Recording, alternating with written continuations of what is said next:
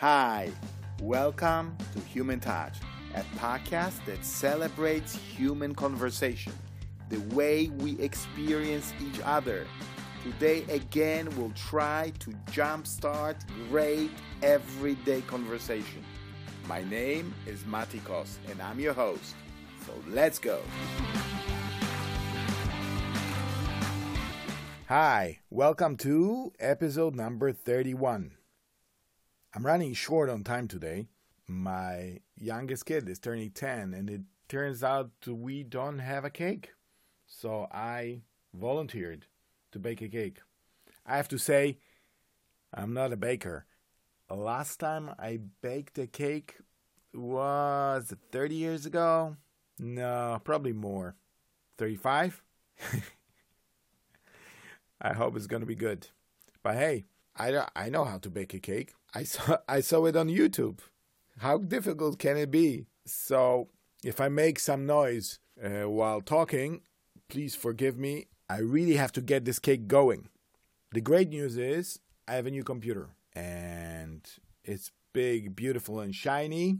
And I needed to make it's a little bit bigger than my last one, so I needed to make space on my desk. But my desk was full of stuff, full of files and documents. There's no space for a computer, so I needed to make space. So I decided I'm gonna move my files back to the file cabinet. But the file cabinet is full of stuff. So I spent the last two days cleaning out my desk and cleaning out the file cabinet. Problem is, file cabinet turns out it's full of old pictures. So I started to look through the pictures, and I have to tell you, I used to look so cool when I was young. I was cool, or I looked cool. Not sure what it is. I don't remember, but it's uh, it surely looks great on the pictures. I did lose myself a little bit in going through all this old stuff. I guess I have way too many little things that's supposed to remind me of some cute or important moments. So I decided, as I do every few years, I'm gonna go and purge it. I'm gonna get rid of as much as I can and just keep the essential. Because after a few years, I'm gonna have or discover or, or collect more stuff and be back at the square one. And the square one is the purge. But I'm not a heartless purger. I throw out stuff, but I first have to look at each thing and at least give it a goodbye. So maybe I did waste a little bit too much time. And it got me thinking wasting time. What is wasting time? Is it not a hobby? What's the difference between wasting time and a hobby? It must be a it must be a very thin line, right? A hobby. I checked actually. I I prepared to this podcast. I checked on Wikipedia what a hobby is. And a hobby. Do we do people still say hobby or do they only say interest and passions? I don't know. Hobby is a regular activity that is done for enjoyment typically during one's leisure time. So I guess if I do things that take me away from the things that I'm supposed to do, what I'm supposed to do, what my tasks are, whether it's work or studying, whatever it is, that is wasting time. And if I'm doing it in the free time and spare time, when my tasks are done, then it's a hobby. Do people say social networks are a hobby? Or is it just wasting time? Or is it just a pastime activity? What's a pastime activity? I'm not talking about people seriously busy with social networking in a professional way, but people who, you know, there are 750 million people in the world that just scroll through Facebook, Twitter, and Instagram. That's not a hobby, right? So is that a good thing? Is that a bad thing? I don't know. Should we, do people need to have real hobby? What's a real hobby anyway? But wasting time is definitely not good, right? There we all agree. Wasting time is not good. That takes us away from what we are supposed to do. So when I was cleaning the desk, that although it was in general it was an important task, it, I got way too much sucked into the uh, going down my memory lane, and it was not very productive.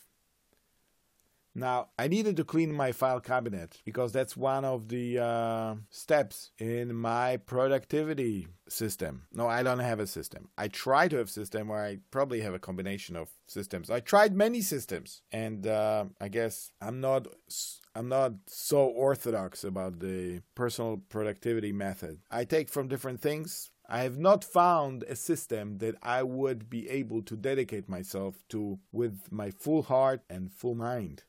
So let's just go through some of the systems that, that are popular, and maybe when I when I go through them, uh, that will help me reignite my passion for being productive. First, the most popular is to-do list. We spoke about lists before. I'm not a big fan of lists. I try to do them, but mainly shopping lists. To-do lists, uh, just not for me, but it works for some people.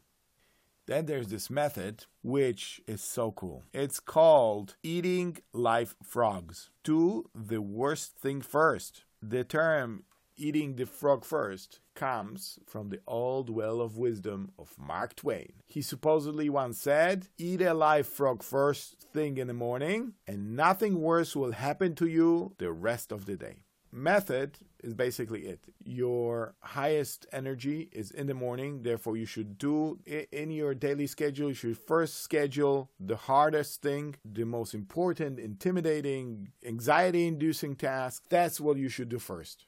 And when you have a lot of energy, and when once you do that, that's the biggest hump, and the rest will follow. It sounds great, and if I have enough energy in the morning, I definitely go for that. The only problem is that not every morning is, is the same. And if the morning is followed by the by a short night, there's just not enough energy in the store. And I need way more runway. Therefore, I get I go to the reverse method, which is the easiest first. I don't know if it's official method, but I definitely do it a lot of times. I start with a small thing, with the first easy step. Once you do one thing, you hope that you'll get into a mood of accomplishing. Yeah, you you accomplish one little task and that gives you some energy and you feel accomplished and that builds on the energy that you had before the task. So now you hopefully have your energy doubled. It's like a computer game. Then you do hopefully a bigger task. And then if you accomplish that, hopefully you will, you'll even get more energy. So as long as this work, as long as you keep accomplishing, you're getting stronger and stronger until you get to uh, enough energy to tackle the big task. Now, there are two left easy techniques. One is called the Pomodoro technique, which is all about not getting distracted. You decide on the one task that needs to be done, important task, you set your timer for 25 minutes, and whatever happens, you just do it. Do not get distracted. Don't answer the phone. Don't answer, don't answer email, text, DM, or knock on your door. Just work until your timer rings 25 minutes. And then you take a five minute break and then you do it again, I guess. After four cycles, you take a half an hour break. Some people say it's amazing, especially for people who get distracted. Now, we all get distracted. Distractions is one of the biggest challenges. Our phones, computers, you know, just all all about distractions. I heard once a podcast. It was a it was a sound it was a great tech podcast, uh, but it came only with the one episode and then stopped. But it was all about getting rid of distractions from your phone.